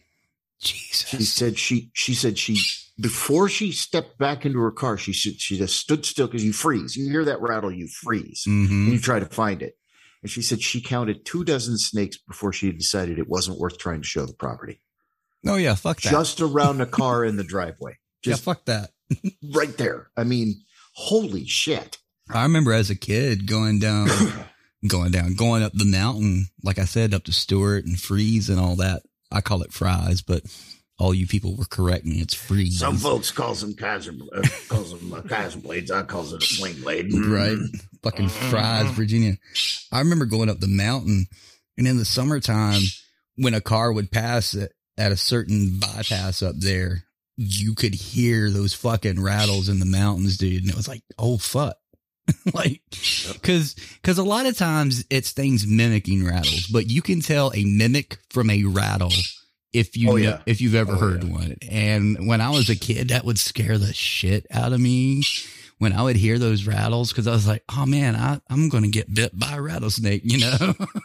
That sound is unmistakable. If you, especially if you live out west, man, you know what that sound is, and you know Mhm. you better stop moving and look around and figure out where it is and figure out if you can get away. Oh yeah, that that was a big thing when we would go to junkyards up there in Virginia. They were like, "Don't go by yourself," and I never knew why. And the first time we heard, it, yeah, the first time we heard that rattle, they was like, "That's why you don't go out here by yourself, though." And I'm like, "Okay."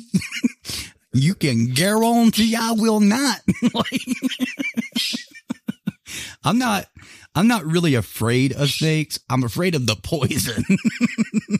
I think there are some snakes, dude, beautiful fucking colors, and they are just magnificent creatures. But you get me near a rattlesnake or a diamondback or any, uh, nope, I'm good. You can keep it in whatever little fucking cage you got or whatever. I'm good. I'm good.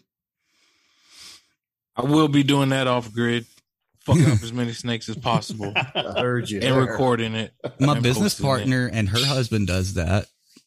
They'll they'll go out and they'll actively look for snakes and stuff up in Virginia, and she'll send me all these pictures and shit. Her and her War daughter. dog. Depending on what county you're in, there may be bounties for rattlers. Yeah, I was about. Yeah, that's right. You're out there. Yeah, that's Yeah. right. I forgot about that because they had a big problem there for a while, didn't they? Yeah, there might be there might be bounties. You might be bringing in 12 15 dollars a skin, man. Yeah, And I heard it tastes like chicken. I, I wouldn't know, but I want some I'll let you alligator know. tenders. That's what I want. I want some alligator tenders because that's all I hear people talk about when I'm talking about exotics, and I'm like, damn, I got to get me some. Yeah, that's good stuff, bro. Really. I've Really. I've heard good stuff about it, especially if you know what you're doing when you cook it. I've never cooked it, but it can't be that hard, right? it's fucking me. Hey, nowadays, I'm gonna say this for myself and all bachelors of the world. If you can get an air fryer, your ass can cook almost anything. Cause I can't cook for shit. But you give me an air fryer, and I'm the best motherfucking outdoors, you know, type of guy that you know. Yo, man, I'm telling you, we got to do a cooking show one night. We got to do an all food show one oh, night. oh man, We've got you to. guys don't even know. You Got- don't I'll- even know. If I can get my mom on, we'll do it. I I, I reckon not because it's a Saturday and I'm not going to go into that because you don't want to know my thoughts. But um, JJ and, and Oink know, so we, we won't go down that avenue. Uh, really quick, Brizzo said my wife made me go to the ER after got bit by a checkered garter snake that came into our house on post in Kentucky. what A garter snake. I had to reread that. A garter snake? Uh,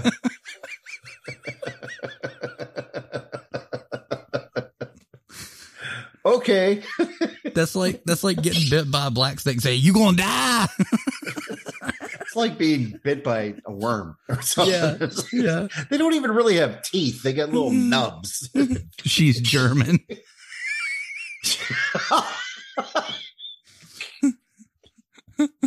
All I can think about is that fucking skit with with Carell doing doing German say nice things. I still love you very much.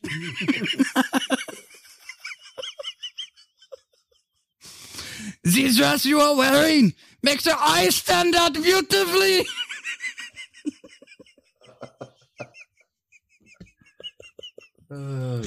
We've got 10 minutes and we need to wrap it up. So, Sergeant War Dog, what would you like our listeners to know for final thoughts or anything you got going on or planned? Hey, this is uh gonna be official from here on out.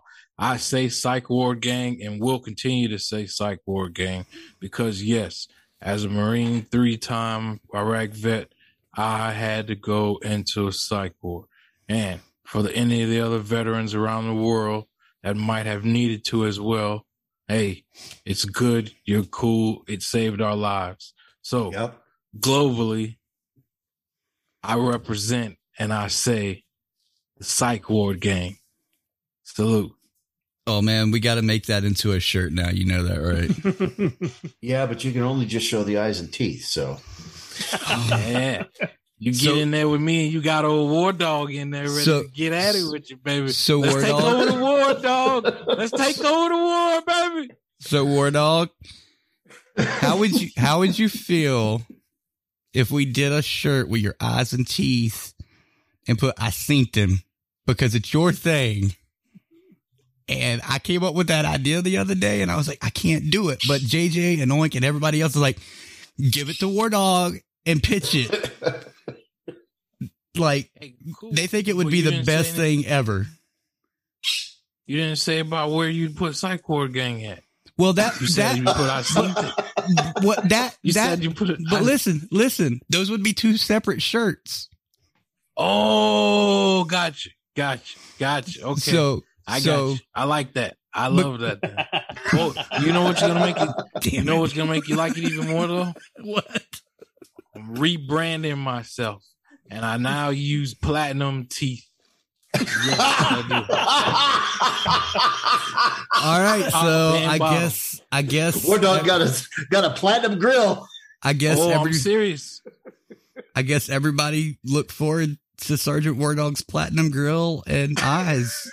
I see. Yeah, I I got a brand new ghillie suit on the way, dog. I'm gonna be doing a little, you know. I'm gonna be. I'm. Gonna, I'm gonna make it known that this is an official member of the Psych Ward Gang. I have platinum teeth and I wear a ghillie suit. What's up? We we might do that shirt as a limited run, so when it comes out, you better fucking get on it. I'm telling you, I'm, you better get that eyes and teeth. I see them shirt as soon as it comes out because I ain't promising you how long it'll stay up. I'm gonna tell you that right now. and then the Psych Ward gang, it, it'll be up there. We'll we'll get something together and we'll get it up there. Damn All right, y'all, Roger that, bro. Roger that. I can't I can't promote it on social media. You know that, right? Okay, I'll do it. No, no, no. I'll do it. You know me. I'll do it and you piggyback. I'll do it and you piggyback. You, we'll ride it to the It can't, sunset. be, it can't be racist if it comes from the black guy. That's right. That's right. And my way of looking at it, it's like it's still like saying, yeah, You started it, too. You started it too. So I was like, I ain't doing nothing wrong. And then I was like, but that's not how people will take it. Okay. I'm You gonna know go what- ahead and coin a slogan then. I'm gonna be like, um, you know, checkmate, my eyes and my grill. Yeah. Most hog hunting is done in the dark, so Betsy said dibs on the psych ward gang shirt. I'll tell you what. I'll tell you what. I'll make the designs. I'll get approval from War Dog, and as soon as he approves them, we'll get them up. We'll get both of those shirts up, and he's promoting. yeah. He's pro- he's promoting. I seen him shirt. All right, really quick. Time's winding down. We got to move on. JJ, really quick. I got nothing. I got nothing.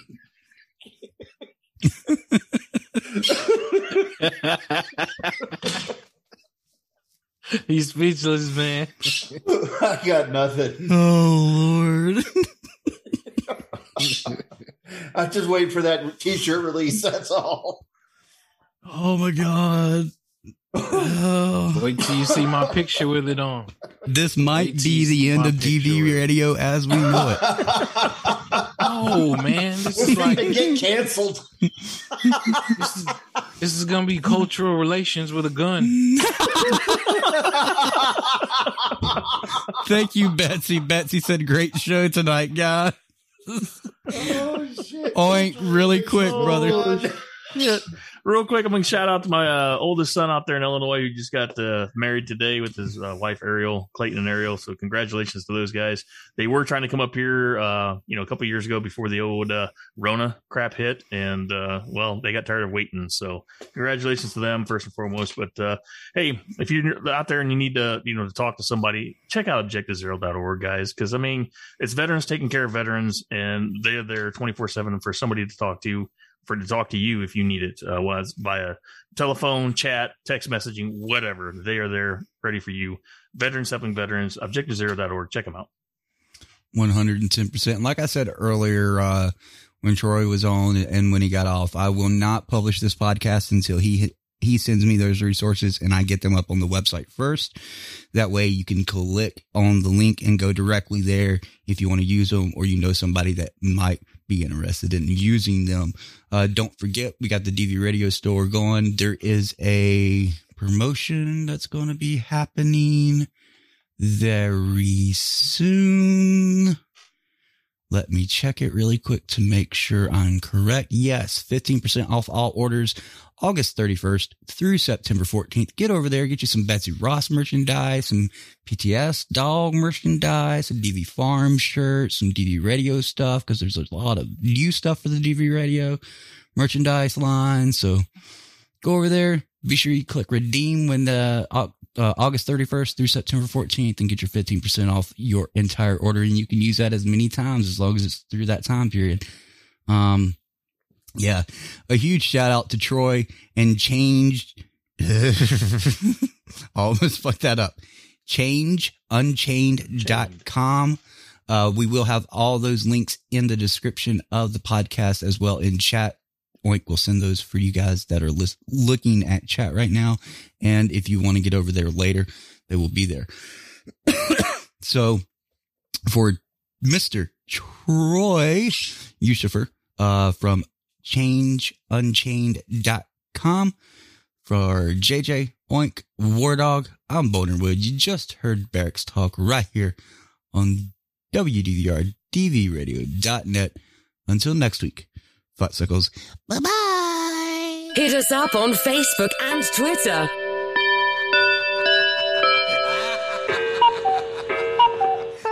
That's all, folks. Goodbye, motherfucker!